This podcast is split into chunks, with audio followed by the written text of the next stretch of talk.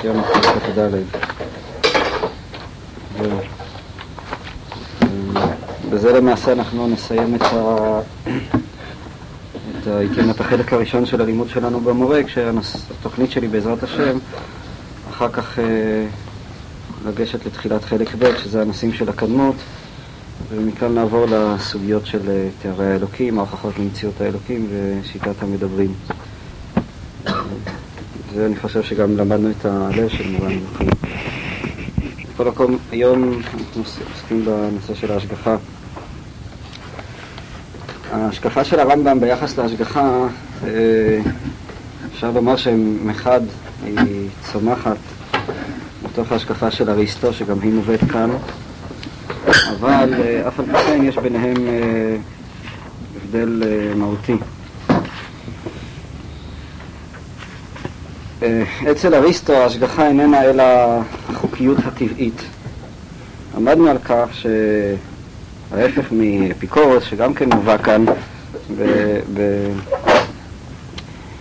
בפרק אה, י"ז, שרואה בעולם דווקא את המקריות שלו, את השרירותיות ואת חוסר ההיגיון שיש אה, במה שמתרחש בטבע ובעולם, הרי אריסטו רואה דווקא את הצד השני, רואה את החוקיות, רואה את האחדות והמחזוריות שיש אה, בין גורמים שונים בטבע ובהוויה. ואגב, אה, שני הדברים כמובן קיימים. המדע מדבר על בעצם שני כוחות שפועלים במציאות, הכוח של החוסר הסדר והכוח של, של הסדר, אבל לא ניכנס לזה כרגע. החוקיות הזאת היא חוקיות אה, אה, תבונית והיא חוקיות אימננטית. זאת אומרת, יש בה היגיון פנימי משלה. כשאתה רואה את השמש אה, זורחת בבוקר, שוקעת בערב, כשאתה רואה את אה, היחס בין אה, בעלי החיים לבין הצמחים, כשאתה רואה את גופו של האדם, כל המבנה, כל האורגניזם וכן הלאה, אתה מגלה כאן היגיון פנימי, לפי דעתו של אריסטו, שהוא גם היגיון תכליתי. כלומר, יכול אתה לדעת מהי תכליתו של האדם, שזה השכל, ומתוך זה לגזור את המבנה הפיזי שלו והנפשי שלו שמטרתו להביא, אה, שתכליתו היא הצורה השכלית או התודעה האנושית. דווקא התבוניות הזאת היא למעשה המקור לאמונה אה, לפי שיטת הרמב"ם, כמו שבאחד המקומות כבר הערנו על זה, הרמב"ם אומר שהעובדה שאנחנו רואים את הטבע פועל באופן תבוני, כלומר, כמו שאמרתי מקודם, זה שיש שיניים לאדם, אז ללא ספק אנחנו תופסים באופן אה, אבידנטי שהשיניים יש להם מטרה. הם נוצרו בשביל לטחון את האוכל, ואפילו המבנה הפנימי של השיניים, החלוקה שלהם לחותכות וטוחנות וכן הלאה, כל הדברים הללו הם למעשה אה, מראים שיש כאן איזה היגיון, לא, לא, לא מקרה, וכשאתה מתבונן בטבע ללא ספק אתה רואה שיש בטבע, לא בכולו כמו שאמרתי מקודם, מכל מקום יש בטבע איזה שכל, שכל שעומד אחריו. אנחנו תופסים את היכולת, אפשר כמובן אה, להתחכם ולומר שזה מקרה וכן הלאה, אבל אנחנו תופסים באופן בלתי אמצעי שיש כאן היגיון. העובדה הזאת איננה, אתה אינך יכול לייחס אותה לחומר, שהוא חסר תבוניות, שהוא פועל תמיד אה, מן העבר. לעומת זאת, פעולה תבונית היא פועלת מהעתיד, היא רואה לפניה את התכלית ומכוח זה היא בונה את הנסיבות. והרמב"ם מזכיר את הדבר הזה כהוכחה, בין השאר, למציאות האלוקים. הרי התבוניות, השכל, העובדה שאתה מגלה, אני רוצה שנבין, צריך לראות את הדברים האלה באופן ממשי, לראות אותם גם בלב. יש בטבע שכל, אני לא אומר שיש בו רק שכל, אבל יש בו את השכל הזה, וזה מראה שהעולם איננו אה, שרירותי, שלא איזה בלגן וערימה של אה, דברים מקריים. אני רק מעיר את זה שישנם גם הוכחות אה, אה, הפוכות, שגם אותם למשל מביא הרמב"ם. ההוכחה של המדברים, אנחנו נרחיב על זה יותר את הדיבור, היא דווקא מתוך אה, השרירותיות ש, ש, ש, שבטבע, מה שנקרא ראיית ההתייחדות. כלומר, העובדה שיכול להיות כך ויכול להיות אחרת מחייבת שמשהו יכריע אה, שהדבר יקרה כך ולא אחרת. אבל נעמוד על הדברים האלה בעזרת השם בהמשך. משום שאני רוצה כבר להדגיש את זה, כל הוכחה למציאות האלוקים איננה רק הוכחה, אלא היא גם אה, נובעת, היא יוצרת איזו תפיסה מסוימת ביחס לקדוש ברוך הוא. כלומר, העובדה שאדם מוצא את אלוקים באופן מסוים בבריאה, מתוך איזה היגיון מסוים, העובדה הזאת היא איננה רק שהוא הוכיח את מציאות האלוקים, אלא היא כבר טומנת בחובה את היחס שלו, את מה הוא מבין במושג האלוקי. לכן ישנו הבדל גדול אם אני מוכיח את האלוקים, את מציאות הבורא יתברך, מתוך התבוניות שבעולם, או שאני מוכיח אותו אה, בראייה הפוכה, למשל ראיית ההתייחדות וכן הלאה. מתכוון לומר, אולי אה, נרחיב קצת את המעגל, הקדוש ברוך הוא מתגלה בכל מיני צורות במציאות. השאלה איך אתה מגלה אותו, כל הוכחה כאן היא לא הוכחה רק שכלית, היא אופן שבו אדם יכול לגלות את האלוקים, למצוא את הקדוש ברוך הוא. אה, זה לא רק אופן שכלי, בדרך כלל זה ביטוי של איזו אינטואיציה מסוימת ושל משהו נפשי. ולכן השאלה, דרך מה אתה מגלה את האלוקים, השאלה הזאת היא בעצם אה, מביאה את האדם ל... התשובה לשאלה הזאת מביאה גם את האדם לשאלה מהו אלוקים לגביי, איך אני עובד אותו, איך אני מתייחס אליו, האם אני תופס אותו, כמו שראינו, באופן אימננטי, או כפי שנראה בהמשך, או באופן טרנסצנדנטלי, איך, אה, האם אני תופס אותו כנמצא על הטבע וכופה אותו ומכריח אותו, אלא אני מגלה אותו דווקא כ- כהיגיון, כ- כתבונה, כאמת שנמצאת בעולם וכן הלאה וכן הלאה.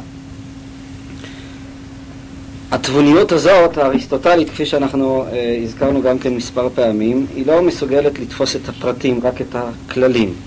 טבעה, טבעה של, ה, טבעה של התבונה, שאיננה יכולה למצוא, לפחות במהלך, במהלך הפשוט שלה, הראשוני שלה, למצוא את ההיגיון שבפרטים.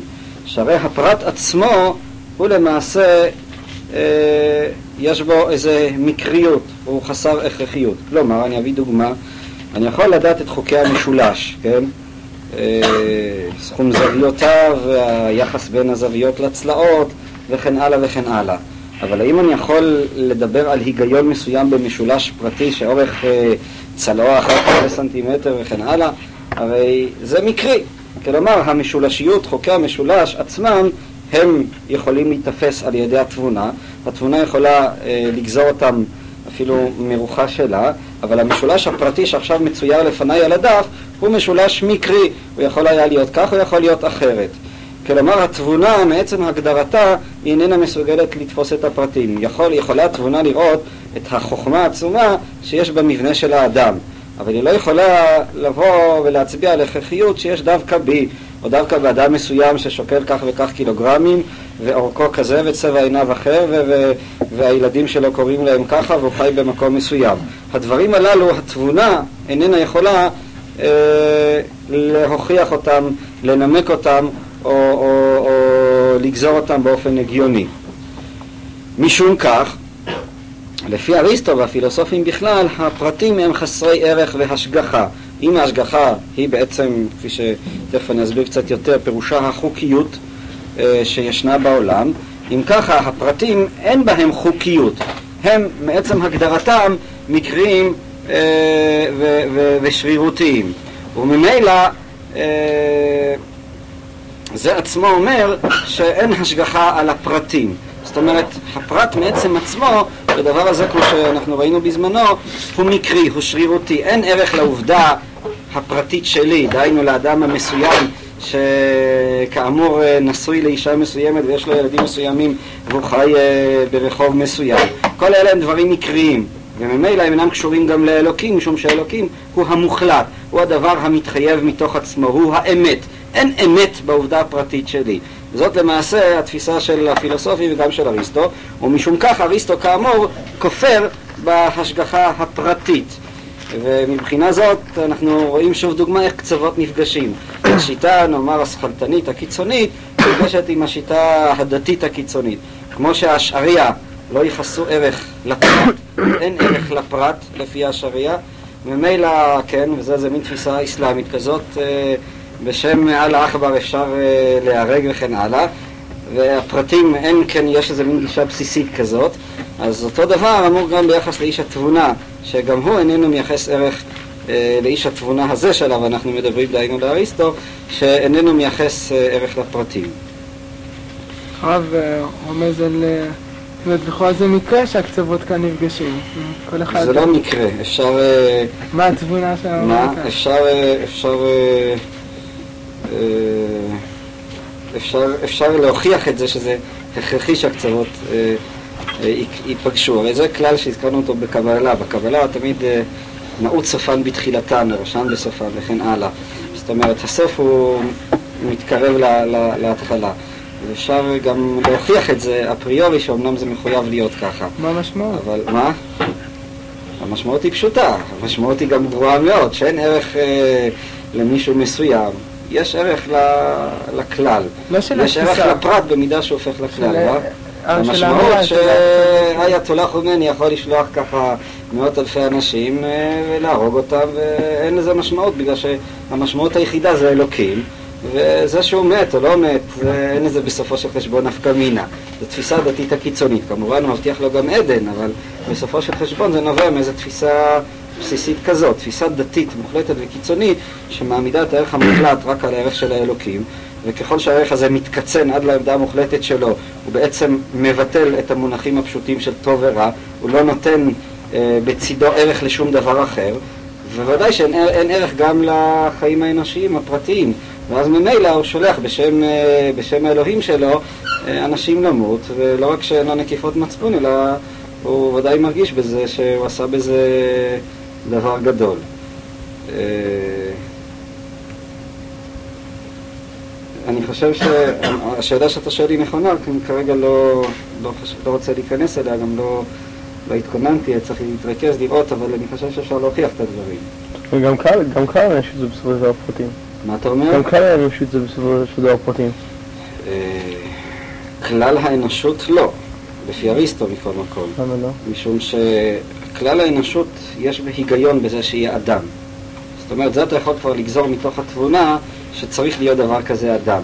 מתוך המציאות האלוקית, מתוך המוחלט האלוקי, אתה יכול כאילו אפריורי, על שכל אפילו שנמצא על הירח, שלא פגש את האנושות, יכול היה עקרוני לגזור את המציאות של המינים, מה שאריסטו קורא. וממילא הדבר הזה מתחייב מתוך האלוקים עצמו, מתוך הקדוש ברוך הוא עצמו. לכן האנושות בכלליותה היא שייכת לנצחיות האלוקית, היא גם לא יכולה להיכחד לפי התפיסה הזאת. התבוניות הזאת עצמה היא עצמה השגחה. עכשיו אני רוצה שנבין, ההשגחה הזאת אין לה מובן דתי, כשאריסטו מדבר על השגחה והרמב"ם אומר שאריסטו מאמין בהשגחה על הכללים ולא על הפרטים, אין לטעות ולחשוב שיש כאן השגחה במובן הדתי, במובן של, אה, אה, של אישיות אלוקית המשגיחה על בני אדם אה, ומתבוננת במעשיהם, או של איזושהי אינטימיות מתייחסת של אלוקים שאתה יכול להתפלל אליו והוא מרחם עליך וכן הלאה וכן הלאה. אלא מאידך צריך גם להדגיש שאין הכוונה לחוקיות מכנית גרידא. זאת אומרת, זה לא איזה חוקיות של, אה, של דברים מכניים. החוקיות הזאת, כאן אני רוצה להבין, יש כאן נקודה מאוד עמוקה שראוי להבין אותה, גם משום שבנקודה הזאת נצטרך לבחון איפה נפלגת דרכו של הרמב"ם. Uh, החוקיות הזאת היא חוקיות של תודעה, שהיא תודעה של מנהיגה. מה אני מתכוון לומר? אני אביא דוגמה שנדמה לי גם כן השתמשתי בה. אמא משגיחה על הילד, האמא רואה לפתע שהילד שלה מתקרב לתלמיד, ואז היא מזנקת, תופסת אותו ומרחיקה אותו. אנחנו תופסים את הדבר כ... באופן כזה. יש כאן אימא שהיא איזשהו סובייקט, אישיות, היא אוהבת את הילד שלה, היא מרחמת על הילד שלה, וממילא אה, התודעה, התפיסה, המודעות העצמית שיש לה בזה שילדה היקר אה, עלול להיפגע, זה גורם לה אה, לקפוץ ולזנק ולהציל את אותו ילד. ככה אנחנו תופסים את הדברים, דרך המושג של הסובייקט. אצל אריסטו אין מושג כזה שנקרא סובייקט. הסובייקט זה הומצא בתקופה יותר מאוחרת. איך הוא ינתח את הדברים? הוא יאמר, ישנה כאן תודעה של האימא. חלק מהתודעה, מהחוקיות של אותה תודעה של האימא, היא זה שהאימא אה, תדאג לילד שלה. זה חלק מהחוקיות של הקיום של המין, שהשכל הפועל, התודעה האלוקית, היא משפיעה אה, אה, על, על, אה, על, אה, על בני אדם. כשם שהאריה, כשהוא רעב, אז הוא משחרר לטרף, הרעב הזה איננו, אין כאן איזה סובייקט שנקרא אריה, ומר אריה בא ומודיע לעצמו שעדיין לא אכל ארוחת ערב וממילא יוצא לשחרר לטרף, אלא זה איזה חוקיות. נשים לב שהחוקיות כאן היא חוקיות נפשית. זאת אומרת, זה לא פועל רק דרך איזה עניין פיזיולוגי גרידא, אלא יש כאן איזה הרגשה כזאת או אחרת של רעב, שהיא בעצם אה, גורמת לאריה לשחרר לטרף. זאת חוקיות. אותה חוקיות עצמה יכולה או קיימת ברמה יותר גבוהה בחוקיות של התודעה. זאת אומרת, התודעה של האימא, המבנה של החוקיות שלה היא שתציל את הילד שלה. נשים לב שזאת חוקיות של התודעה, כלומר זה לא פועל באופן עיוור, באופן מכני. האימא זה פועל דרך העובדה, אם אתם תתעמקו יש כאן משהו חזק מאוד, אבל אה, נראה את זה אולי בהמשך ברמב"ם, זה פועל דרך העובדה שהאימא מבינה את זה שילדה נמצא עכשיו בסכנה, וממילא היא, מתוך ההבנה, מתוך המודעות הזאת, היא הולכת ופועלת ומצילה את הילד. אבל המודעות הזאת נתפסת כמשהו אובייקטיבי, לא כמשהו סובייקטיבי, אלא כמשהו אובייקטיבי. היא חוקיות, כמו שהאריה, הכוחות הנפשיים, אם אפשר להתבטא נפשיים ביחס לאריה, הנפש של האריה פועלת לפי חוקיות מסוימת, כך התודעה, שהיא תודעה עצמית, היא, היא מבינה, אבל המבינות הזאת היא למעשה, תשימו לב, היא לא מבינה, אנחנו מייחסים את זה כפרי החלטה או חירות אה, של, של, של, אה, של, אה, של, של אותו בן אדם, כפרי הסובייקט, איזו אישיות במובן שאנחנו תופסים אותה. כל התפיסה הזאת היא לא קיימת אצלו, זאת חוקיות, החוקיות של התודעה, כי חוקיות היא חוקיות, היא לא מכנית, משום שיש בה את הבהירות, יש בה את המודעות של התודעה, אבל מאידך גיסא זאת היא החוקיות. החוקיות הזאת של המודעות, של התודעה, היא עצמה החוקיות של הטבע. זאת אומרת, זה המציאות, במונחים שלנו, המציאות של החוכמה, שהיא בעלת בהירות, היא בעלת ראייה עצמית, והמודעות הזאת היא עומדת מאחורי הטבע. אבל אין כאן אלוקים במובן שהאישי, במובן הפרסונלי, במובן הסובייקטיבי, אלא יש כאן את החוקיות שהיא בעצם החוקיות המוחלטת של השכל האלוקי, של התודעה אה, הכללית של ההוויה, של החוכמה שבהוויה וכן הלאה. זה למעשה המושג של השגחה. למה זה נקרא השגחה? זה נקרא השגחה, למה הרמב"ם משתמש במילה השגחה ביחס לעניין הזה? משום שהמילה השגחה היא משום שיש בזה מודעות. כלומר, יש כאן ידיעה של הדברים.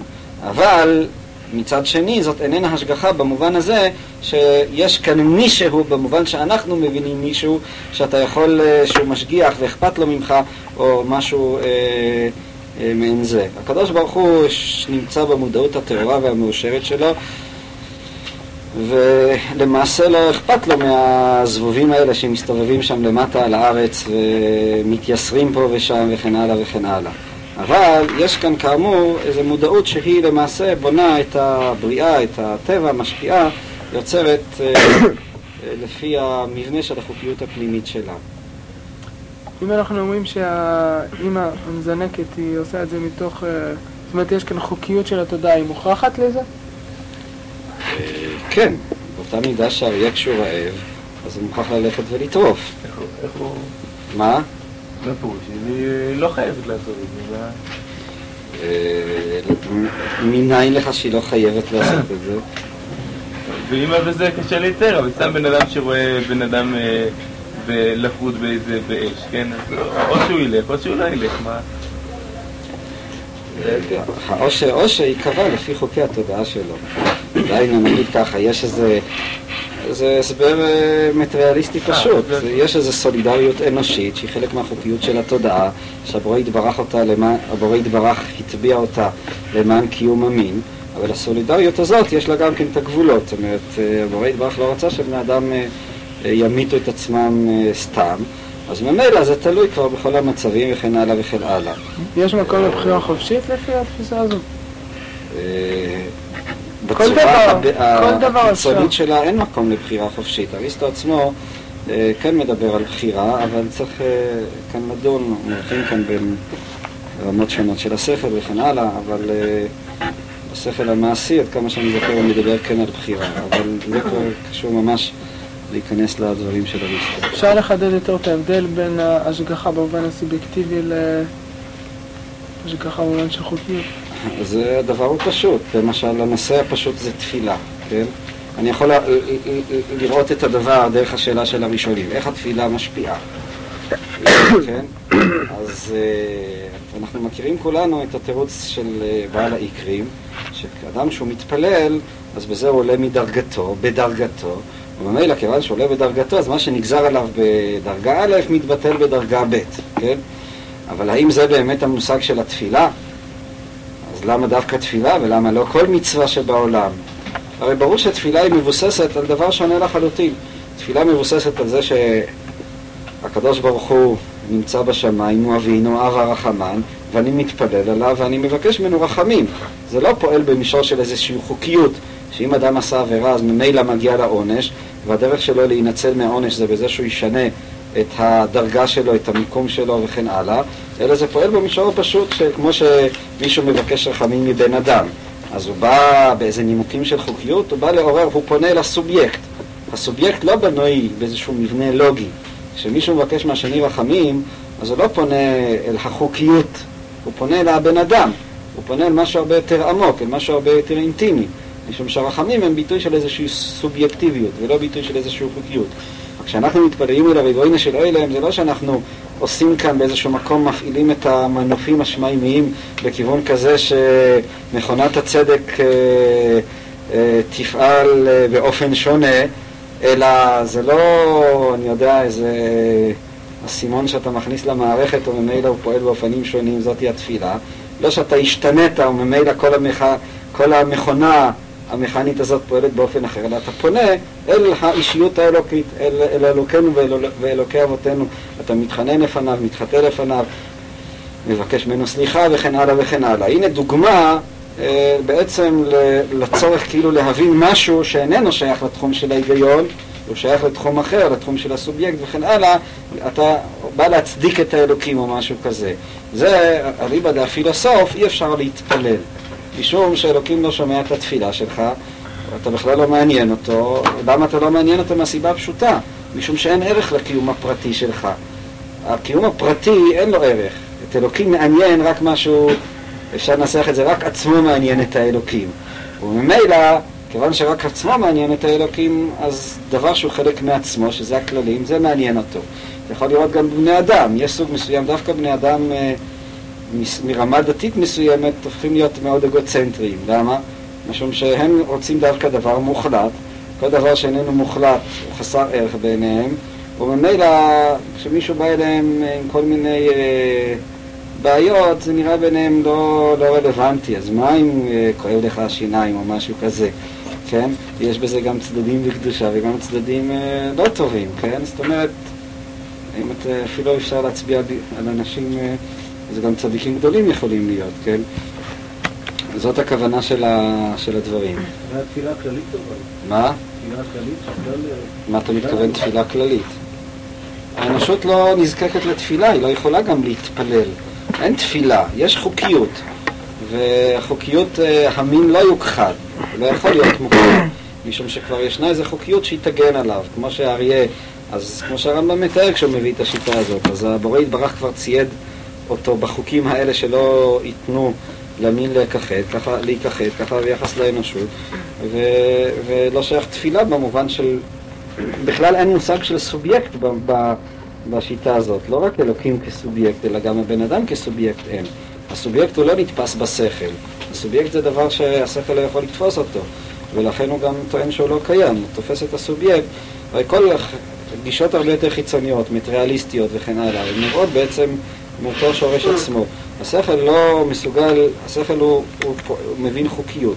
דבר שאיננו שייך לחוקיות, רחמים, אהבה. זה לא חוקיות, אתה לא יכול להבין את זה כחוקיות. זה משהו אחר, משהו שלמעלה מטעם ודעת. וממילא השכל שלא מבין את זה, זה לא קיים לגביו, הוא מכחיש את זה. אז איך מסביר את הרצון? הרצון זה גם חוקיות? או הרצון, אה, לפי אריסטו, הוא לא, הוא לא הרצון שלמעלה מטעם ודעת, אלא דווקא הרצון ששייך לנפש המתעוררת, הוא חלק מהנפש.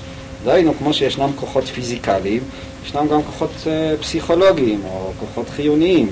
אלה כוחות, הוויות, זה לא משהו חומרי, זה אמנם כוח נפשי, מחומר אחר אם ננסח את זה, אבל בסופו של חשבון זה גם כן צורה של חומר.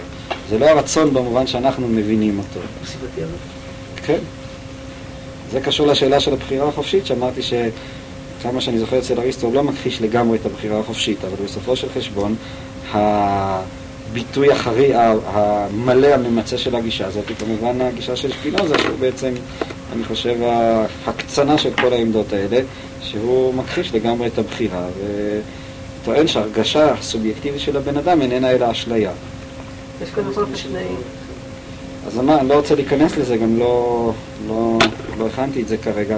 הוא מדבר על בחירה, עד כמה שאני זוכר, ביחס לשכל המעשי. זה קשור כבר ללימוד של שמונה פרקים שם ביחס לנפש המתעוררת, אז uh, כרגע אני לא... אני לא... אני לא אין לזה גם ערך להיכנס, אלא בסך הכל לא ככה ריסטו מעניין אותנו. יש כאן בכל אופן שני נימות שאני לא הבנתי את הקשר ביניהם, זה העניין הזה של ה... שאין סובייקט, ושאלה של היעדר ההתעניינות בפרטים. של מה? היעדר ההתעניינות בפרטים. כלומר, נגיד, אם נמצא אריסטו, האלוהים של אריסטו זה השכל שמשכיל את עצמו, והוא לא משכיל את האחר משום שהוא לא מעניין אותו, זה עדיין לא אומר שהוא... למה זה אומר שהוא לא יכול להיות סובייקט? בזה שהוא משכיל את עצמו. כלומר, יש כאן איזה שני דברים שאני לא לגמרי מבין. או, ש, או שהסיבה שהוא לא מתעניין בנו זה שמשום שאנחנו פרטים, או משום שהוא בכלל אין מי שיתעניין. אני חושב שהתשובה פשוטה. אה, הסובייקט הוא פרט. הסובייקט מעצם הגדרתו הוא פרט. הרי יש אליעזר ויש שמעון, כל אחד הוא פרט. אה, זה, שני דבר, זה, שני, זה פרט, דהיינו פרט במובן הזה שהוא איננו איזה חלק אה, מהפשטה כללית, אלא כל המציאות של הסובייקט, של הסובייקט הוא ש, של הפרטיות, של אדם מסוים בעל תודעה מסוימת, בעל אינטימיות מסוימת, שאוהב דברים מסוימים ושונא דברים אחרים וכן הלאה. ומכיוון ש... אני רוצה, אגב, להעיר, הגישה הזאת היא גם כן ביטוי של uh, רצון דתי. למה פילוסוף, למה פילוסוף נאחז בשכל? משום, איך הגדרנו את, ה, את השאיפה הדתית של האדם? השאיפה הדתית של האדם היא שאיפה למשהו מוחלט, הוא רוצה לחיות חיים שיש בהם, חיים שהם בעלי ערך. הוא לא רוצה להרגיש שמה אה, שהוא עושה זה עורבא פרח, שהוא קם בבוקר ואין לו בשביל מה לקום. הפילוסוף מוצא את זה בשכל, כלומר, אותו דבר שיש בו היגיון פנימי, שהוא אומנם בעל ערך, הוא בעל ערך. זאת אומרת, הסכלתנות היא גם כן ביטוי לדחף דתי מסוים. הוא תופס את המוחלטיות בשכל, ודווקא בשכל האימנן, האימננטי. כלומר, אותו דבר שמוכח מעצמו, שאומנם כדאי שהוא בעל ערך וכן הלאה. זה בעצם, לכן הפילוסוף מזהה לא בכדי הפילוסוף מזהה את האלוקים, או האלוהים, אני לא יודע איך, אה, אלוהי אריסטו, הוא מזהה אותו עם השכל, לא בכדי. הוא גם כן מחפש אלוהים, דהיינו מחפש משהו מוחלט, משהו בעל ערך. עכשיו, מה אצלו בעל ערך? אצלו בעל ערך זה דבר שיש בו היגיון, שיש היגיון פנימי. ההיגיון הפנימי הוא זה שנותן לו את הערך שלו. ובסופו של חשבון הנוסחה מגיעה אה, בנקל לזיהוי אלוהים הוא השכל, או התבונה, הוא המודעות וכן הלאה וכן הלאה. ו, ו, אה, עכשיו, הדבר הזה גורם, לפחות בשיטה של אריסטו, למסקנה הנוספת, שאין ערך לפרטים, כמו שאנחנו אמרנו. אין ערך לסובייקט, משום שהשכל לא סובייקט... אדם שכלתן הוא לא מסוגל לאהוב, משום שאהבה היא, היא נובעת ממקור אחר מאשר השכל. ומכיוון שאצלו הדבר היחידי שהוא בעל צידוק זה השכל, ממילא אין אצלו אהבה, אין אצלו גם הרבה פעמים רחמים, משום שרחמים זה דבר שיוצא באופן בלתי אמצעי, הוא ביטוי של הסובייקט, אבל רחמים שנובעים מהשכל זה לא רחמים. לכן הוא יכול להיות הומניסטן גדול, הוא יכול להיות אולי לוחם לתנועות האזרח וכן הלאה, אבל אותה אינטימיות, אותו רחמים, ההזדהות, אין אצלו. זה יתרונו וזה גם חסרונו. כמו שבחב"ד אומרים, השכל טבעו שהוא קר. זאת אומרת, הטיפוס השכלתני הרציונלי הוא יפעל פעמים רבות באופן מוסרי, אבל תהיה חסרה לו את הבלתי אמצעיות של החיים. זה גם לשבח, במובן הזה שהוא לא יוצא להרביץ לערבים, וזה גם אה, לגנאי, במובן הזה שהוא לא מרגיש שערבים עלולים לשחוט אותו, משום שההרגשה שעלולים לשחוט אותו, השכל, זאת כבר הרגשה של הסובייקט שנרדף, ובשכל, גם כשאתה מבין את זה, זה עוד לא יפעיל אותך, זה עוד לא ידליק אצלך את הנורות האדומות וכן הלאה וכן הלאה. בבקשה. את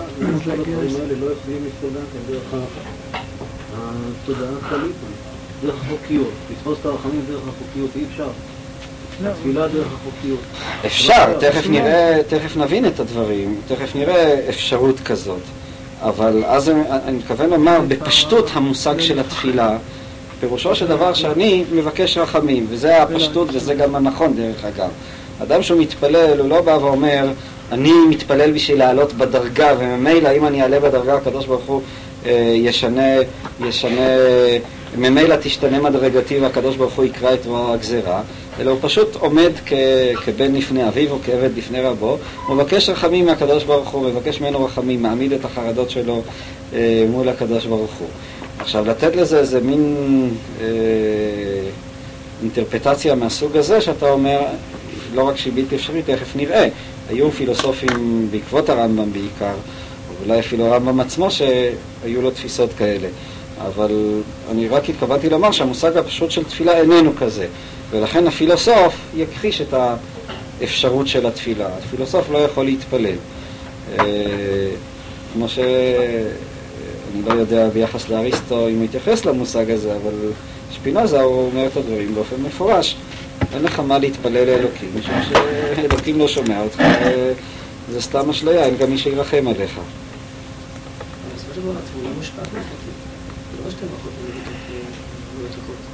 אין הכי נמי, אבל הפרטים לא מעניינים אותם לכשעצמם. מה שמעניין, הפרטים הם רק כחלק של פונקציה של הכלל. אתה נמצא בצבא, אז ברור שבאיזשהו מקום אתה מעניין את הצבא, משום שהצבא צריך חיילים. אז הוא צריך את מספר 205, 2940, כן? הוא צריך את זה, הוא צריך את זה כמספר, הוא לא צריך את אה, דודי פלנט, בכלל שהוא בכלל לא מעניין אותו. במקום דודי פלנט יכול לבוא אה, זלמן רבינוביץ', מה זה משנה לו? מה, אין לו שום נפקא מינה.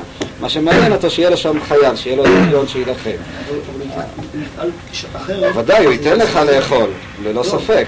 בגלל שאם הוא לא ייתן לך לאכול, לא יהיו לו חיילים. זה שונה לו. הרי הפעילות שלנו משתנה לפי הפרטים. מסכים איתך, ודאי שאתה תשנה לו, הוא ידאג שיהיה איזה סמלת אה, סעד בפלוגה וכן הלאה.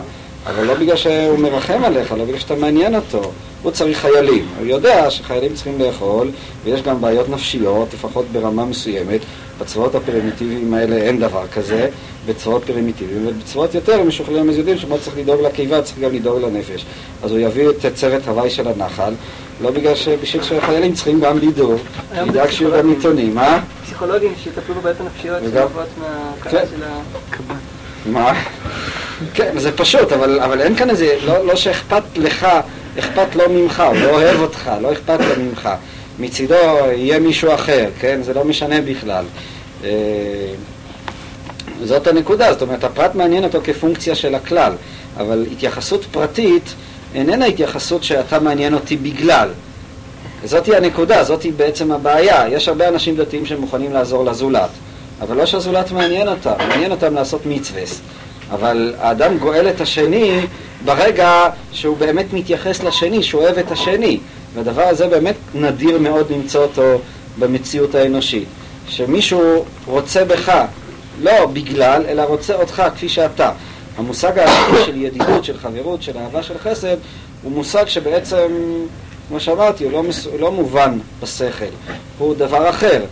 במובן מסוים אפשר לומר שרק אלוקים יכול לאהוב אותי באשר אני, משום שבן אדם הוא תמיד מעורב בכל מיני שיקולים לא ענייניים. אה, זאת הכוונה. זאת אומרת, אה, היו פילוסופים שבעצם תפסו את הדתיות דווקא בנקודה הזאת, זה גם כן מעניין. אם מותר להזכיר, אה, לא היה ממש בעל תשובה, אבל מכל מקום משהו מתשובה היה בו, את הרמן כהן, בעצם תפס את הדתיות בדיוק במישור הזה. דהיינו, בניגוד לפילוסופים, הוא טען שהדתיות היא זאת שמאפשרת את, הקד... את הקטגוריה של הפרטיות. זאת אומרת, שבעצם הפילוסוף, אין לו פרט, הוא לא מסוגל לאהוב אותך. משום שעצם השאיפה שלו למוחלט גורמת שהוא לא יאהב אותך, גם לא יאהב את עצמו במובן הזה שאנחנו מדברים עליו, משום שאין חשיבות לפרט. ובכל זאת האדם כל כולו קיימת בו התודעה של, של הסובייקט, מי שיכול לגאול את האדם זה החסד האלוקי. אלוקים אוהב אותי. כשאני מתפלל לקדוש ברוך הוא, אז לפעמים אני יכול להרגיש שאלוקים אוהב אותי, אוהב אותי אה, לא משום, משום שהקדוש ברוך הוא לא צריך שום דבר, אוהב אותי כבנו יחידו. ויותר מזה, הוא יכול לאהוב את כולנו כבנים יחידים. אם כבנים, אם כעבדים, כן? זה הבחינה של, של, של, של עם ישראל שהם בנים למקום. הוא אוהב אותו באשר הוא, וזה בעצם הגאולה הגדולה שאדם יכול להגיע אליה. אם מישהו היה מרגיש שבאמת אוהבים אותו בגללו, לא באופן מותנה, אלא כפי שהוא, זה עצמו היה משחרר את האדם. זה עצמו, זה החסד הגדול שלפעמים גם אחד אולי יכול לעשות ברמה כזאת או אחרת עם, אה, עם חברו, כן? מה שכתוב על העני שגדול המפייסו בדברים יותר מהנותן צדקה. העני לא רוצה רק את הכסף שלך, הוא רוצה שלמישהו יהיה אכפת ממנו. שאכפת לו מהכאב שלו, בזה עצמו שאכפת לי ממנו, בזה עצמו כבר עשיתי, גאלתי אותו, בזה עצמו אה, עשיתי איתו את החסד אולי הגדול ביותר שאדם יכול לעשות אה, אה, לרעהו, כן?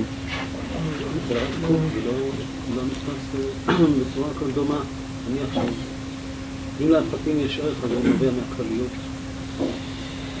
אה, טוב, לא...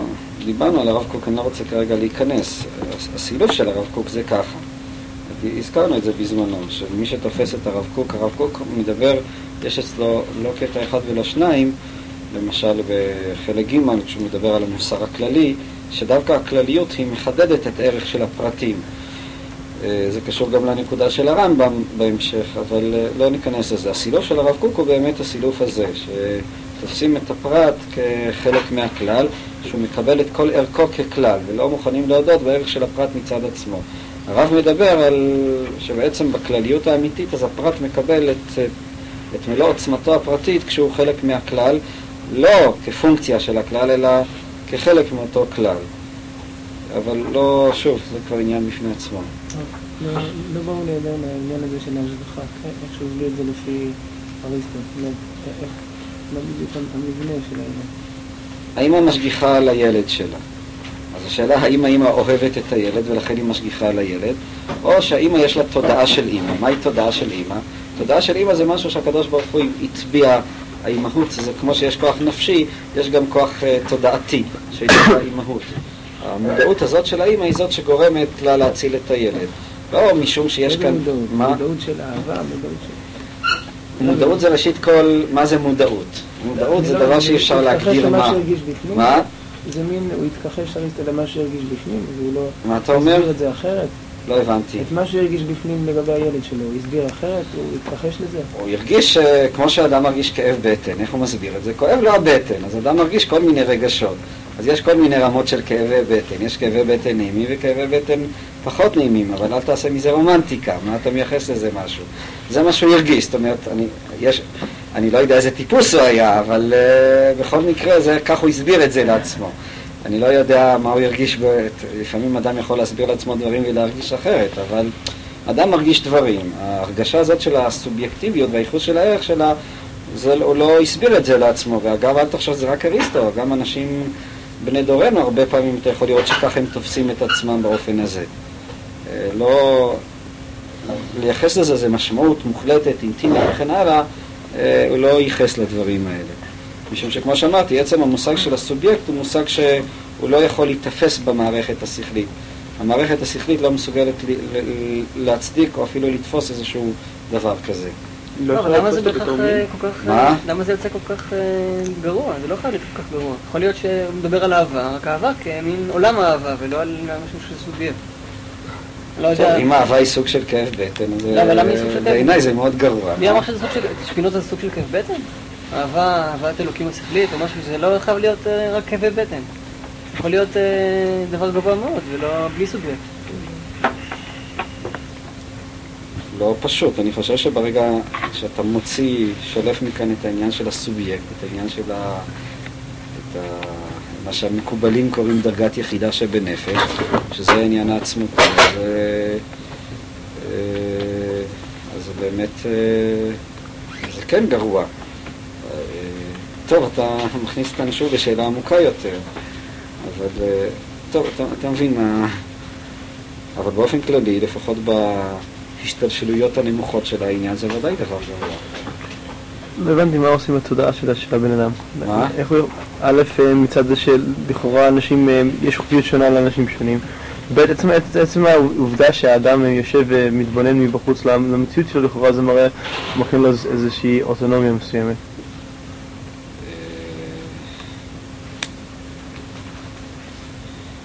לגבי החלק הראשון, התשובה פשוטה, החוקיות יש חוקיות פרטית. כל אחד ואחד יש לו גם את החוקיות הפרטית שלו, אבל היא חסרת ערך. מצד שני יש חינם חוקים כלליים לבני אדם. החוק של האימהות למשל הוא חוק כללי. וממילא כחוק כללי הוא שייך לחוקיות האלוקית. ההתנסויות הפרטיות, אז כמו שיש חתול אה, אה, שחור וחתול צהוב, אז ככה יש גם כן אה, התנסויות פרטיות ופסיכולוגיות שונות של בני אדם, אבל ההבדל ביניהם זה כמו ההבדל, זה הבדל חסר משמעות מבחינת, ה, מבחינת הקדוש ברוך הוא, מבחינת האלוקים. השאלה השנייה שאתה שואל היא כבר יותר, יותר עמוקה. אני לא, זאת אומרת, אתה טוען שעצם ה... הפרספקטיבה שאדם יוצר לעצמו, זה כבר כאילו שובר את השיטה, זה מקנה לו את, ה, את החירות. טוב, זה נשאיר כשאלה, צריך אה, להתבונן. יכול להיות שאתה צודק, או, לא יודע כרגע, זאת אומרת, כרגע לא, לא יכול להיכנס לזה כרגע.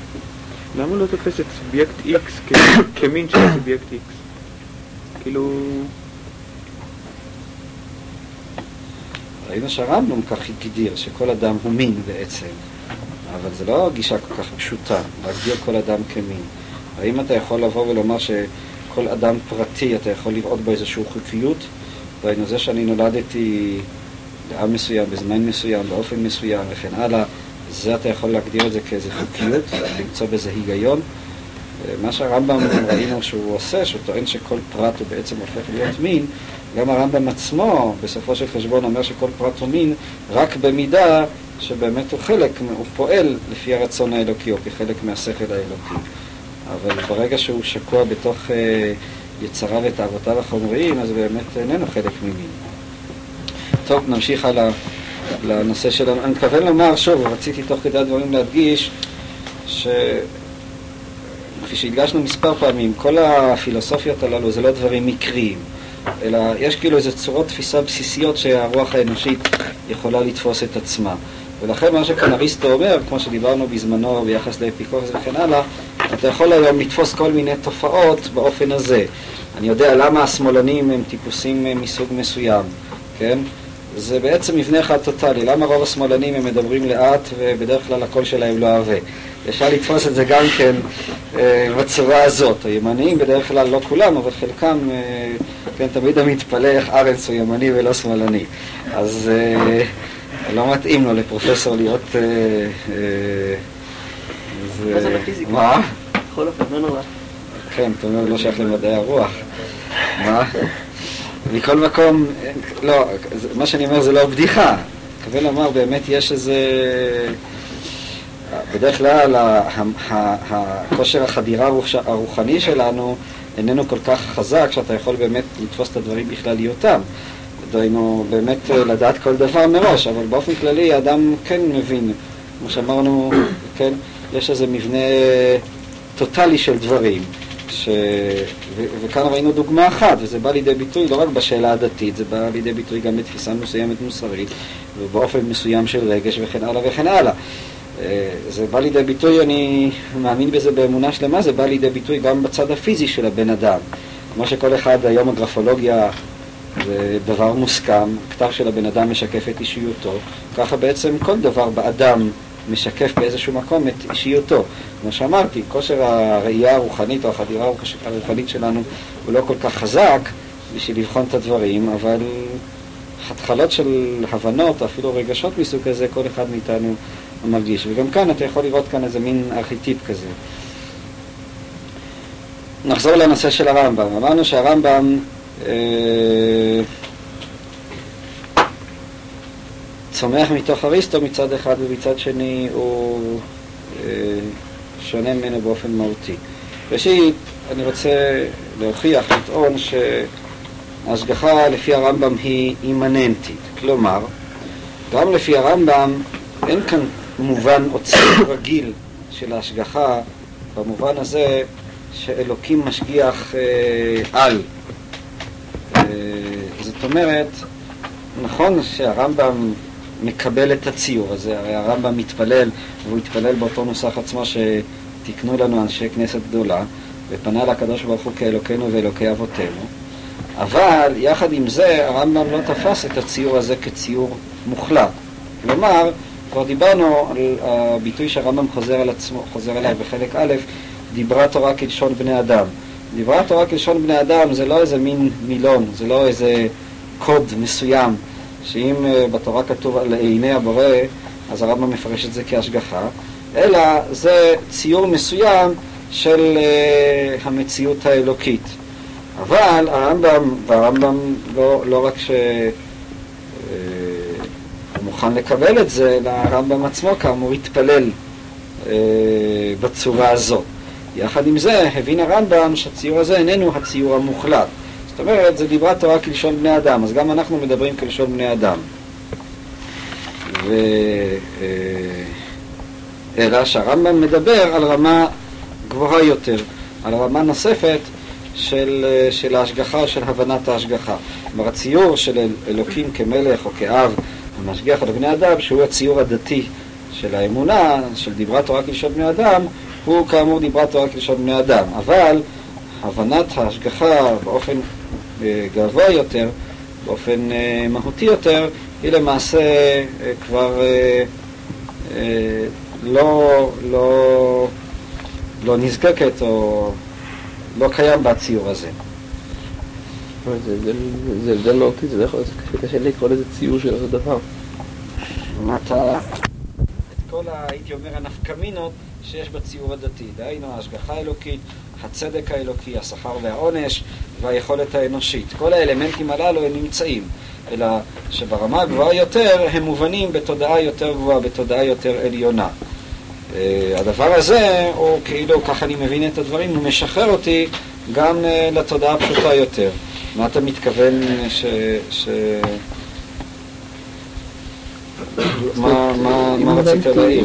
אם הבנתי נכון, אז דיברה תורה כלשון בני אדם זה מין המשלה של העניין, זה מין הגשמה של עניין מסוים, אבל זה משל שהוא באיזשהו מובן אה, השתלשלות של הנמשל, ופה זה מין ניתוק, ניתוק בעצם גמור בין המשל ל... למה אתה תופס את זה כניתוק? המהר"ל באמת שהוא מסביר, אז הוא מסביר את הדברים שדיברה רק לשון בני אדם בעצם בסגנון הקבלי, שזה, נאמר, הציור הגשמי של אותה אידאה רוחנית, הוא בא לידי ביטוי אה, בלשון בני אדם, כן? זאת אומרת, אתה יכול לדבר על חריפות שכלית ואתה יכול לדבר על החריפות של הפלפל. מה הקשר בין החריפות של הפלפל לחריפות שכלית? הרי זה בעצם שני דברים שונים לחלוטין. התשובה שאותו רעיון, אותה אידאה של חריפות, יכולה לבוא לידי ביטוי בחריפות השכלית, ויכולה לבוא לידי ביטוי בחריפות של הפלפל. זה לא משל, זאת לא אנלוגיה, אלא זה בעצם אותו דבר עצמו כשהוא מתעבה ומתגשם. זה בעצם התפיסה הקבלית של ככל בשמיים ובארץ, מבשרי חזה אלוקה וכן הלאה. ככה המהר"ל מסביר את לשון בני אדם של הרמב"ם. ברמב"ם עצמו, כלומר, נותן בעצם הסבר קבלי לדברים של הרמב"ם, של דיברה תורה כלשון בני אדם. אה, הרמב"ם לא תופס את זה ככה, אני מסכים איתך. לא, בכל זאת אין תפיסה כזאת ברמב"ם. אבל אה, עדיין אני לא מסכים מה שאתה אומר שכאילו יש כאן איזשהו נתק או משהו כזה. למה אתה תופס לא, את זה? לא, בגלל, לא בעצם העניין שהרמב"ם לא מקבל את ההגדרה הזאת של המהר"ל, אז אני... לא שלא מקבל, אין אצלו. כן, בסדר. ברגע שהתפיסה הזאת לא קיימת, אז מילא מחייב נתק. לא? למה אתה אומר ככה? אני לא כל כך... אה, אולי הרב יסביר יותר את ה... אה, מה? רוצה לטעון שהדברים סותרים במידה כן. מסוימת. למה הם סותרים? אתה מתפלל לקדוש ברוך הוא, מהי ההבנה האמיתית של התפילה? יש הבדל אם אתה מתפלל מתוך אה, ציור של סובייקט לבין... כן.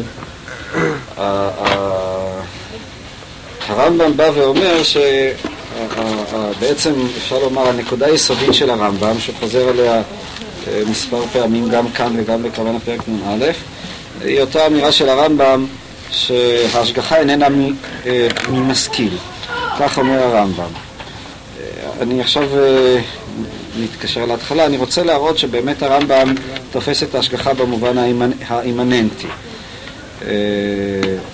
והוא, רוצ, והוא מוכיח שההשגחה קשורה לשכל. ראינו גם את האופן שבו הוא מוכיח. הוא מוכיח את זה מתוך העובדה שאין השגחה על בעלי חיים. זה גם כן איזו צורה מעניינת. בכל מקום, אה, כך הוא למשל כותב בשי"ד ב', כי ההשגחה נספחת לשכל וחיובית לו. למה?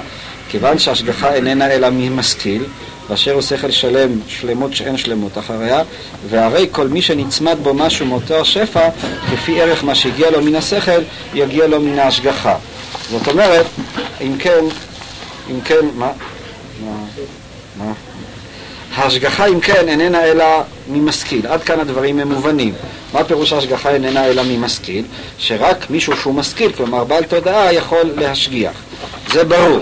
אלא שהרמב"ם בא וממשיך הלאה. הוא אומר, מכיוון שכך, כל מי שנצמד בו מאותו השפע השכלי, אה, משהו מאותו השפע כפי ערך, דהיינו, לפי הכמות, לפי היחס של מה שהגיע לו מן השכל, יגיע לו מן ההשגחה.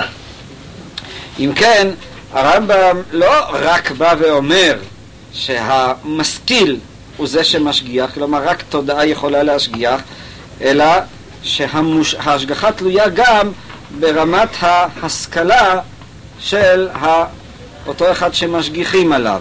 כפי ערך מה שהגיע לו מן השכל יגיע לו מן ההשגחה. כאן אנחנו צריכים uh, לשאול את עצמנו מה... למה? למה המשכיל uh, לא יכול להשגיח על מישהו שאיננו מושכל? למה הרמב"ם טוען שההשגחה היא חלק, היא תלויה לא רק במשכיל אלא גם במי שיש לו שכל. ואז ממילא כמובן אומר הרמב"ם שבני אדם שהם בעלי שכל, בעלי מודעות, ממילא הם גם מושגחים. מה, מה... יש כאן הבדל מהתפיסה האריסטוטלית. בעוד שאצל אריסטו התודעה היא ממשיכה שפע וכוחות שהם נצרכים לקיום המינים, למשל, כמו שהרמב"ם אמר מקודם, הכוח הבריחה מהמזיק וכן הלאה, וזוהי התבוניות שעומדת מאחורי הטבע, הרי הרמב"ם מדבר על השכל עצמו שבו נמצאת ההשגחה. זאת אומרת, אה, זה לא רק שהשכל המשכיל משגיח על משהו, אלא השכל עצמו הוא ההשגחה. ומכיוון שהשכל עצמו הוא ההשגחה, ממילא כל מי שיש לו שכל, ושכל כמו שאמרתי זה לא שכל במובן שאנחנו מבינים שכל, אלא תודעה, מודעות, ידיעה, דעת, ככה הרמב"ם אה, מביא את הדברים, יש בו גם כן את ההשגחה. הרמב"ם אה, אה, מדגיש את העובדה הזאת במה שהוא קובע בפרק י"ח, אה, בזה שההשגחה נמצאת, ההשגחה הפרטית היא רק במין האדם. ואז אומר שם הרמב"ם, משום שאין מצוי מחוץ למחשבה, אלא איש או אישים. זאת אומרת, הרמב"ם מדבר על זה שהמין איננו מציאות ממשית. המין איננו אלא עניין מחשבתי, כפי שהרמב"ם אומר את זה. וכל מצוי מחוץ למחשבה איננו אלא איש או אישים. כיוון שכך אומר הרמב"ם, השגחה פרטית יש רק על מישהו שבאישים יש רק על אדם שהוא איש שיש לו שכל. לעומת זאת המין, אומר הרמב"ם, איננה ממשות אלא אה, אה, הפשטה. זה עצמו... אז ההפשטה יכולה, יש השגחה. יש השגחה על ההפשטה, אבל מאידך גיסא ההשגחה שקיימת על האדם היא שונה במהותה. זה עצמו, רק, רק, רק, רק דקה אחת. רק אני... אה, אה, רק אני אסיים. מה זה אומר? זה, אומר, זה עצמו כבר מלמד על האימננטיות של ההשגחה.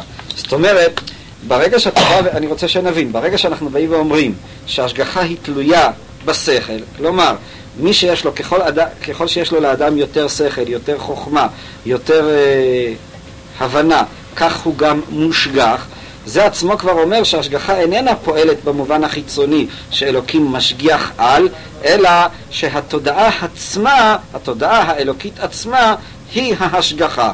עכשיו, אדם ככל שהוא יותר חלק מאותה אה, תודעה אלוקית, מאותו שכל אלוקי, כך הוא גם כן מושגח.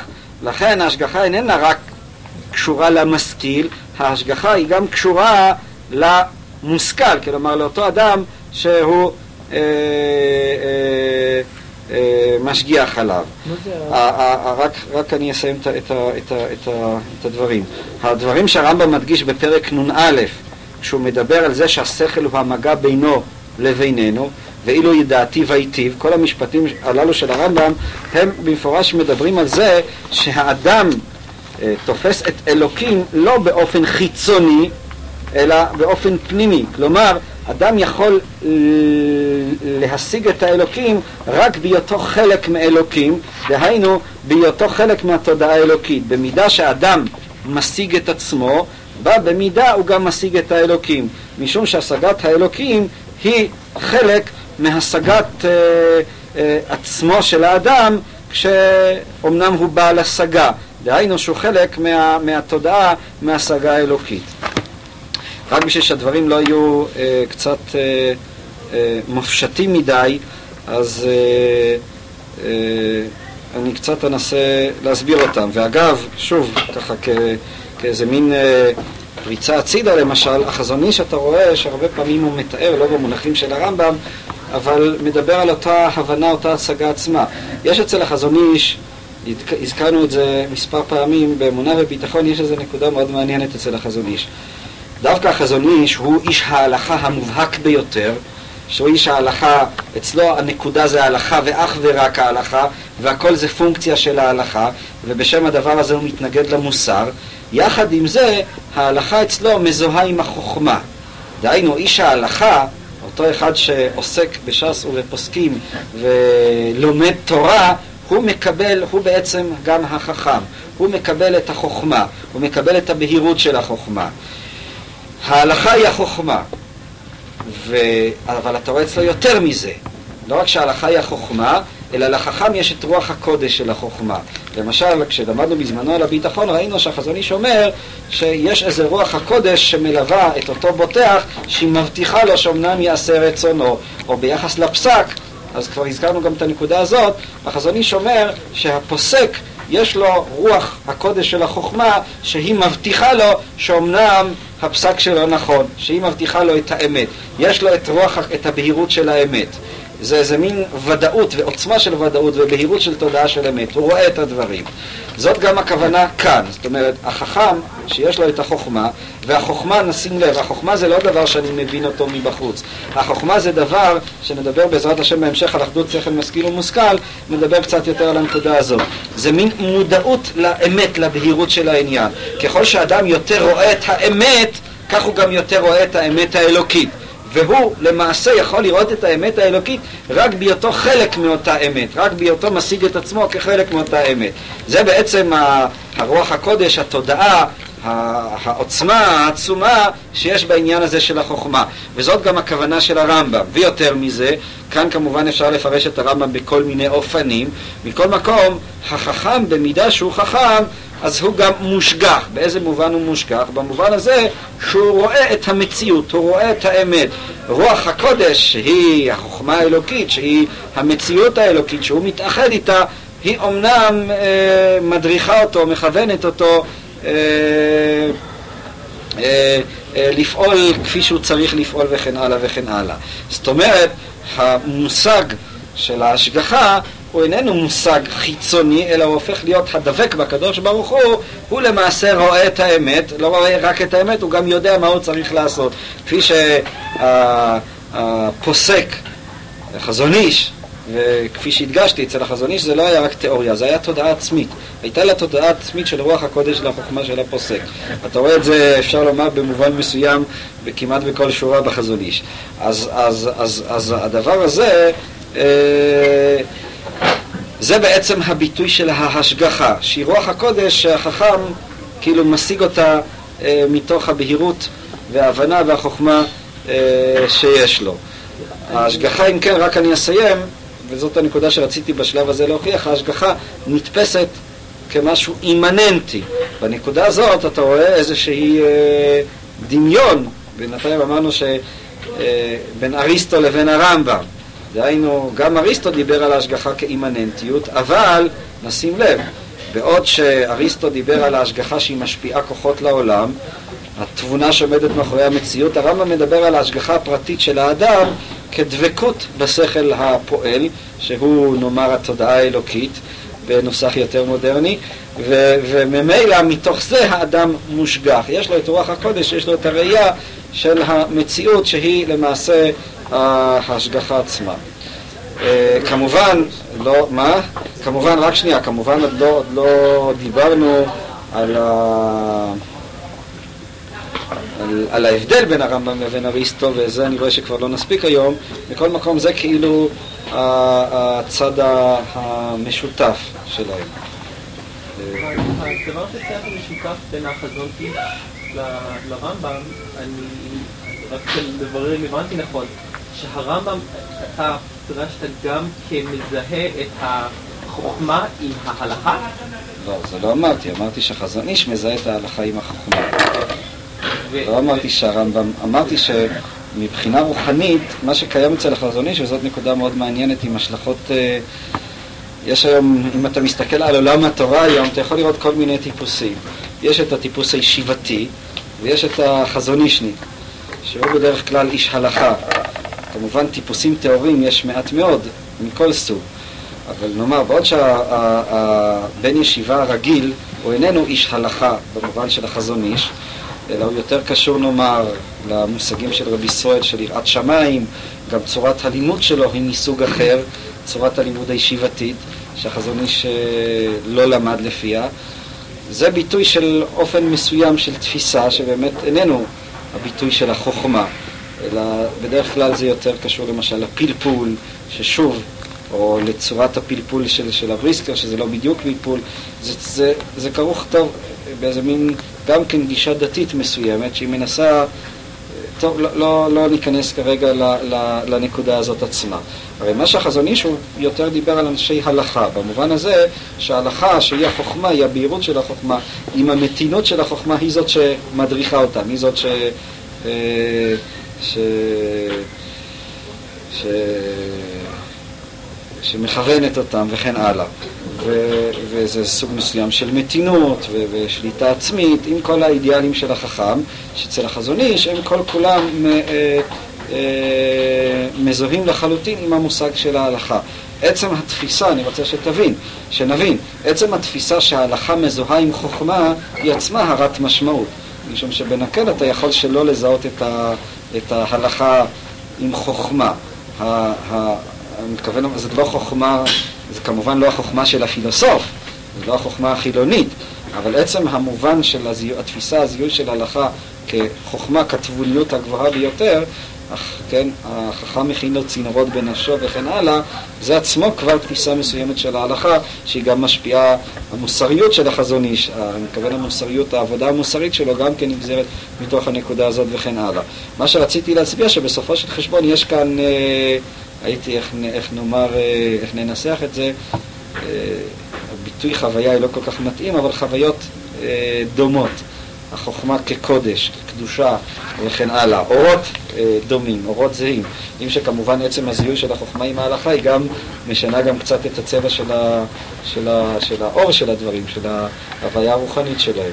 לא אמרתי שהרמב"ם מזהה את החוכמה עם ההלכה, אמרתי שהחזון איש מזהה את, ה, את, החוכמה, את ההלכה עם החוכמה, ואתה רואה שהוא מדבר על ההלכה בביטויים שבאמת אתה יכול למצוא אותם אצל הראשונים כשהם נמצאים ביחס לחוכמה. כן, החכם מכין לו צינורות בנפשו לקבל את, ה, את השפע האלוקי וכן הלאה וכן הלאה.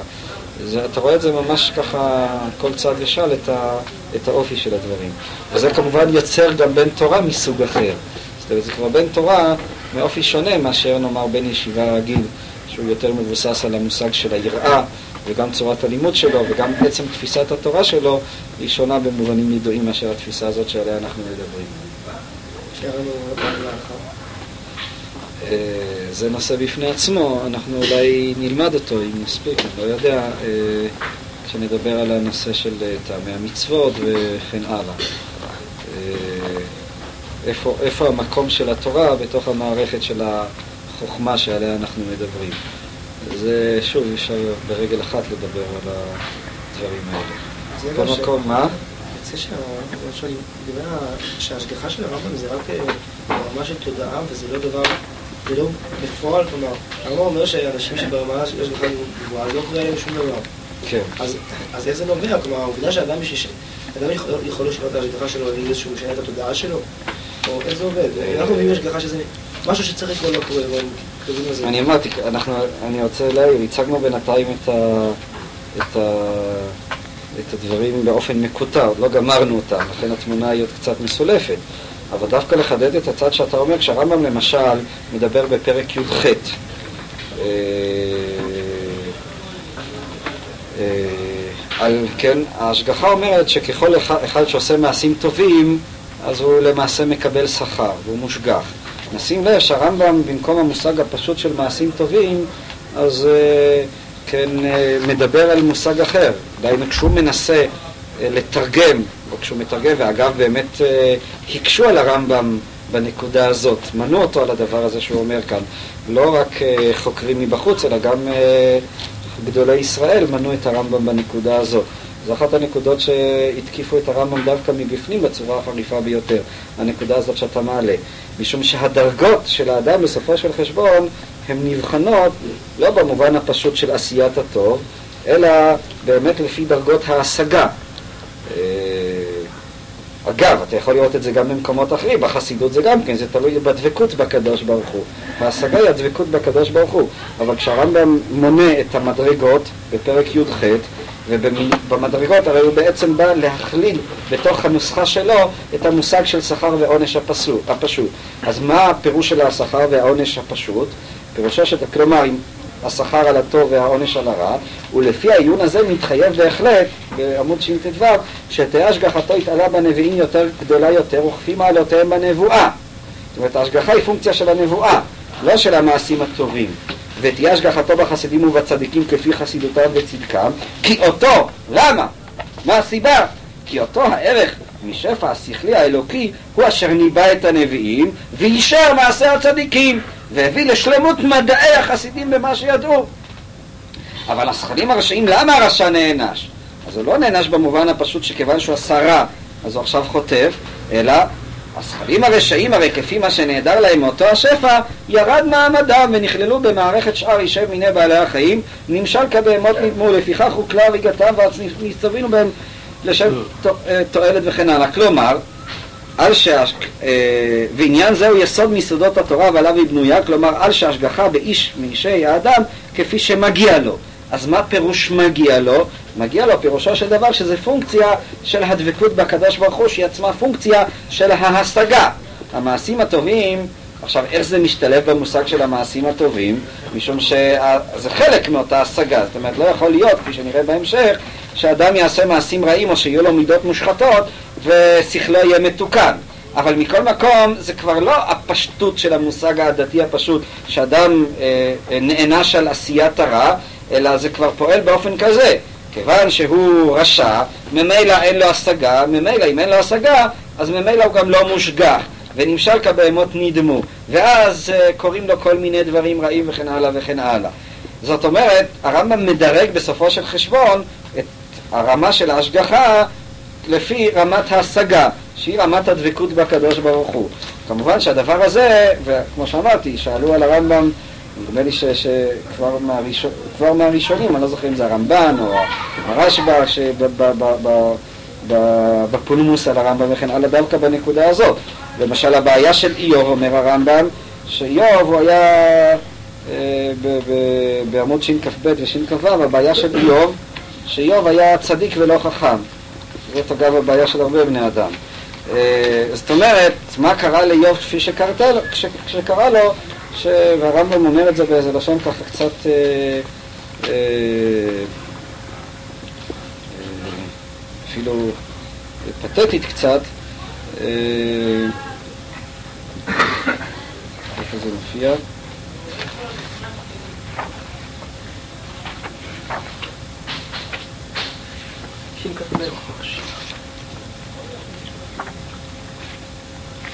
והיותר מופלא ותמוה בכל השאלה הזאת, שכ"ב, שלא תיאר את איוב בחוכמה, ולא אמר איש חכם או מבין או משכיל, אלא תיארו במעלה מידותית, הוא היה בעל מידס, היה צדיק, ויושר מעשים. כי אילו היה חכם לא היה עניינו קשה עליו כמו שהתבהר בהמשך בשכ"ו. זאת אומרת, הבעיה שהוא היה, הרמב"ם אני חושב בעצם רוצה כאן להתאים אה, דבר נוסף בתוך כל העניין שלו. כלומר, הבעיה של איוב, אולי זו גם הסיבה של האיסורים שלו, לא אולי, ודאי, משום שהוא היה רק צדיק ולא היה גם חכם. וזו הסיבה לכשל של איוב, לכישלון שלו, כפי שהוא מסביר בהמשך. אה, זה כמובן, אני מתכוון לומר, מעמיד היררכיה אחרת אה, ביחס ל, אה, לרמה של האדם, היררכיה שנמצאת אצל הרמב"ם בעוד מקומות. ההיררכיה של ההשגה, שגם אותה לא נבין, לא מדובר על איזה פילוסוף שכלתן פשוט ככה, איזה פרופסור לפילוסופיה באוניברסיטה. מדובר על אדם שהוא משיג, שהוא דבק בקדוש ברוך הוא. כמו שלא מרתיע אותנו בחסידות, שגם הם מדברים על הדבקות, כ... בעצם כהערכה של האדם, והמעשים מופיעים ברמה פחותה, ככה גם הרמב"ם, כשהוא מדבר על ההשגה, ההשגה הזאת איננה אלא דבקות, זה לא איזו יכולת פלפלנית או אינטלקטואלית בעלמא, היא בעצם ההוויה של האדם, אבל היא מותנית בכל המכלול השלם שלו, גם במעשים וגם במידות, אבל בסופו של חשבון, מה שקובע, המעשים והמידות הם פונקציה של ההשגה שהיא הדבקות בקדוש ברוך הוא. פונקציה הם הכנה.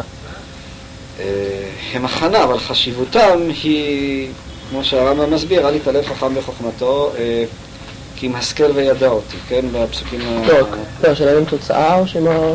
הם ההכנה, הם התנאי, אבל חשיבותם איננה מצד עצמם, חשיבותם היא מצד היותם החומר לצורה השכלית, שהיא ההשגה, שהיא הדבקות בקדוש ברוך הוא, שהיא הקדושה. מה? הוא היה צדיק, אבל הוא לא היה, אבל הוא היה רק צדיק. זאת אומרת, הרמה הגבוהה של הצדיקות, שהיא החוכמה, אי אפשר להיות אולי חכם בלי להיות צדיק, אבל צדיק בלי להיות חכם אה, זה גם כן לא המעלה. וזה בעצם מה שקרה לו לאיוב, וזו הסיבה שבגללה הוא נכשל, והרמב"ם ככה כותב את זה במילים, כמו שאמרתי, והיותר מופלא ותמוה בכל השאלה הזאת. אגב, זאת בעיה גם היום, שבני אדם הם צדיקים, הם יראי שמיים, אבל הם לא חכמים. אבל מה שהרמב"ם מחדש לנו, אם נדבר קצת בסגנון של בעלי המוסר, שהחוכמה זה לא רק חסרון בחוכמה, אלא זה חסרון ביראה עצמה. וזאת הנקודה כאן, כלומר, בעצם זה מה שכך הוא גם מפרש את לא עם הארץ חסיד. לא עם הארץ חסיד זה לא רק לא עם הארץ חסיד במובן שלא יודע תהלוכה, ממילא לא יכול להקפיד בהלכות שבת, אלא הוא לא יכול להיות פשוט חסיד, גם אם הוא חסיד, אז הוא סתם טמבל, זה לא... חסיד טמבל זה לא חסיד. זה בעצם מה שהרמב"ם מסביר שם בהקדמה ל... ל... אה, למשניות. מה? איזה שכל? טוב, חוזרים לאותן שאלות. א', היא לא רק השכל. לא יכול להיות אדם מושחת במידותיו או רע במעשיו שיהיה דבק. הרי החוכמה שמדובר עליה זה לא חוכמה של פרופסור באוניברסיטה, עם כל הכבוד, אני לא בא לזלזל רחמנא ליצלן בפרופסורים, אבל זאת חוכמה, זו חוכמה שהיא רוח הקודש, זאת הבנה, זאת בהירות. זה בדרך כלל גם אדם שהוא יודע הרבה, זה עדיין לא אומר שהוא מבין, זה עדיין לא אומר שהוא רואה, זה עדיין לא אומר שיש לו את הקדושה של החוכמה. החוכמה בספרים מוגדרת כקודש, כן? דהיינו החוכמה, וזה באמת ככה, מי שיש לו השגה אמיתית, אז מלווה לזה הרגשה של, של קודש, של קדושה. זה לא משהו שמעץ מבחינה אונתולוגית, הייתי אומר, הוא לא יכול להיות חילוני. אה, וממילא הרמב"ם תופס את זה בעצם כאיזה מערך אחד של היחס בין המעשים והמידות והשכל. יחד עם זה, בסופו של חשבון, הקובע כאן זה כמו שאמרתי, זה השכל, השכל במובן של החוכמה, של רוח הקודש של החוכמה וכן הלאה. נשמע גם את המציאות של הכלל. מה? כמו שיש אצל אריסטו, אבל יש גם את המציאות הכללית, המציאות של החוקיות הכללית. וממילא דבר כזה הוא מתייחס באופן סובייקטיבי לפרטים, ולאו דווקא אימננטי. אז זה נדון בשאלה, נדון בשאלה הזאת, אבל שהרמב"ם הרי מדבר על ידיעת הפרטים. עכשיו, כשאתה אומר על ידיעת הפרטים, שוב אתה יכול לבוא ולדון הלאה מה זה ידיעת הפרטים, מה, מה, איזה ידיעה מדובר עליה, האם מדובר, אותה שאלה ששאלנו על אריסטו, אתה יכול גם אה, אה, לשאול על הרמב"ם. דהיינו, האם, האם באמת לפי הרמב"ם יש חשיבות לפרט מעצם פרטיותו, אה, וכשאומרים שהקדוש ברוך הוא יודע את הפרטים, באיזה מובן הוא יודע את הפרטים? אה, השאלה הזאת לא, לא פתרנו עדיין. אמרתי, כל מה שהצגתי זה עדיין רק חלק מהתמונה, משום שדיברנו יותר כאילו על מה שדומה אצל הרמב"ם ואריסטו ולא על מה ששונה אצלם. הרב, נשאל את זה דרך הריד, דרך הדוגמה של אה, איוב. אם אה, איוב היה חכם, אז האיסורים לא היו באים אליו, או שאם היו באים הוא היה מקבל אותם אחרת? זאת שאלה ששאלנו אותה. בעמוד שכ"ו, אז הוא בעצם אומר שהם היו באים רק הוא היה מקבל אותם אחרת. אה, אבל בהמשך הדברים בפרק נ"א נראה שהוא גם לא, היה, לא היו לו בכלל איסורים. אז אה, זאת, זאת שאלה שאני צריך להתייחס אליה בהמשך. בשין קבע ואומר שאם ליאור היה יודע הוא לא היה מתייסר, אבל בהמשך פרק נ"א הוא אומר שגם החסיד יש עליו השגחה בפועל, כלומר גם לא קוראים לו איסורים. אני צריך לדבר על זה, אבל מהי נפקא מינה? מה? מה? לא, אתה מבין, עצם... לא, ברור שמבחינת איוב אין שום נפקא אבל... אה, לא, אני לא שאלתי על איוב, שאלתי עליך. טוב, בסדר.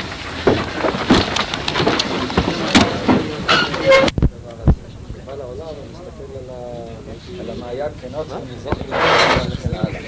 אז מי שמפורש לא תופס ככה, הוא בהחלט מבין, הלכה באיזשהו מקום לראות מה שמשולמת במציאות, ולכן לא מוכן לא אכפת לו לחז"ל להגיד תירוץ בלבד. מה זה תירוץ בלבד? תירוץ בלבד זה שאתה אומר במקרה יש כאן עוד איזשהו נוסף מקרי וארעי, שגורם כאן לשינוי של ההלכה. בזה סמכות איומה. עצם התפיסה של התורה, של משהו שבנוי על עצמו, הוא מחייב שזה יהיה הכל אימננטי לחלוטין. יש לו, לא שייך להיות אימננטי וגם. נוכל להגיד גם תירוצים יש לנו ביטחון כמה קטעים, יש איזושהי סתימה מסוימת. יש להם, נגיד, אה, שומר שאם אדם אה, נהג על פי ההלכה בנושא של אה, יורד לאמנות חברו, נהג על פי ההלכה, אז זה שחברו אה, כתוצאה מזה ניזוק, זאת אומרת שהוא פתח... זה שהוא, ברגע שהוא יסתדר עם ההלכה, אז מבחינה מוסרית אין לו שום דבר מה לדאוג, וזה שהשני ניזוק מזה, זה, זה כבר עניין של הקדוש ברוך. אז דבר אה, מאוד... רגע, שאתה לא חי את המציאות ואת הקשר שלך עם האנשים שלך. באיזה מובן אתה שואל? איך הוא נהג לפי מה שהתבונה והחוכמה שהיא הלכה מחייבת אותו. אין מוסר אחר חוץ מאשר לא מדובר על בנשות התורה. בנשות התורה זה חלק מהתורה גם. אבל לא מדבר על נבל בנשות התורה. אם היה נבל, לא הוא נהג על טבעיות ההלכה, לפי מה שצריך לעשות.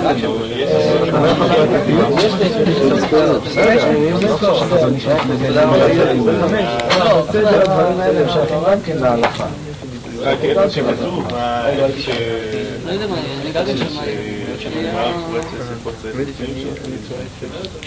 לא יודע, לא מבין באיזה מישור אתה... לא.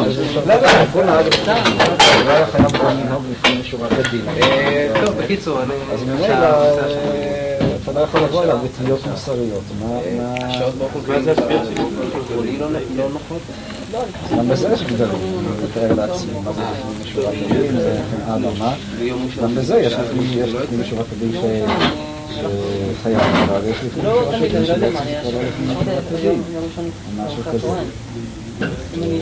לפנים משורת הדין אני מניח שגם יש לך איזה מישהו שזה לא יודע קונקרטית הדבר, אני מניח שגם לפי הדברים שלו יש בזה גם כן איזה כל דבר נקרא לפנים משורת הדין. עצם היחס הרגשי, זה שבן אדם בכלל לא... לא הוא גרם לשני להינשא. אז אני אומר, זה מה שהחזון איש אומר, היחס הרגשי אצלו הוא לא יחס רגשי ספונטני, זה היחס הרגשי הזה כל כולו מכוון ולפי ההלכה.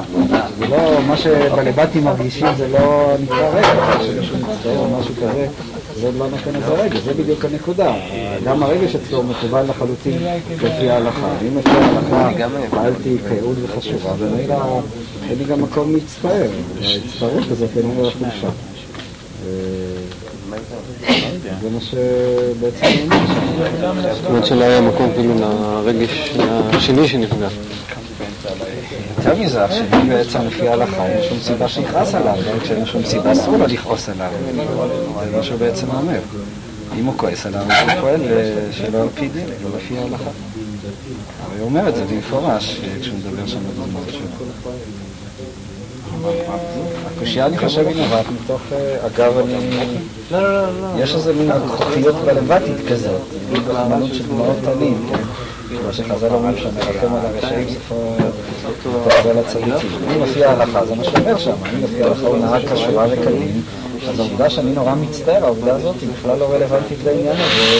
יותר מזה, הצער הזה איננו אלא חולשה. כיוון שלא מוצבע לפי ההלכה. אני לא חושב ש...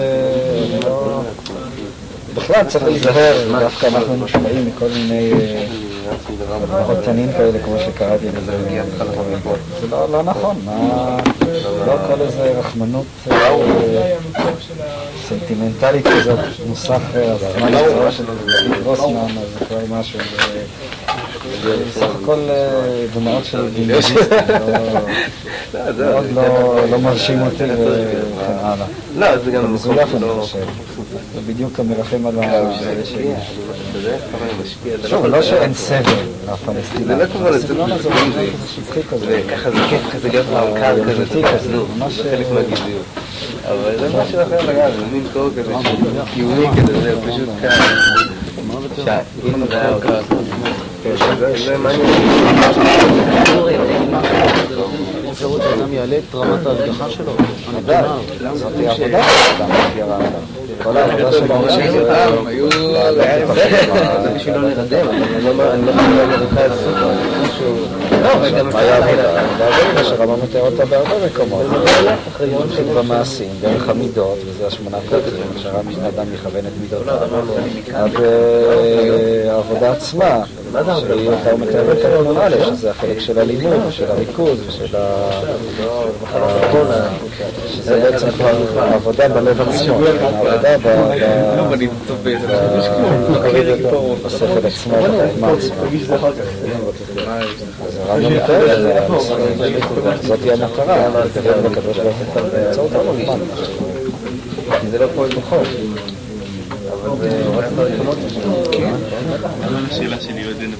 מתחמם הרי. זה לא לא חום של הרמב"ם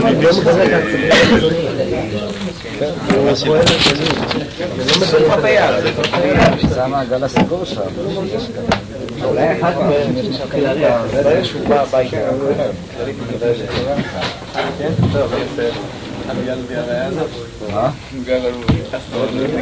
מי שדבק.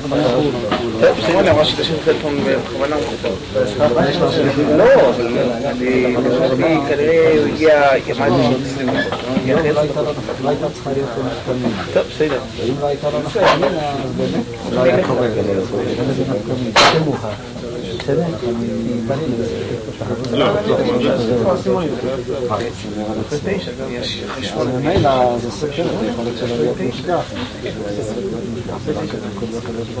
טוב, אולי אני באמת אולי ניכנס. השאלה מי משגיחים כאן. טוב, בסדר.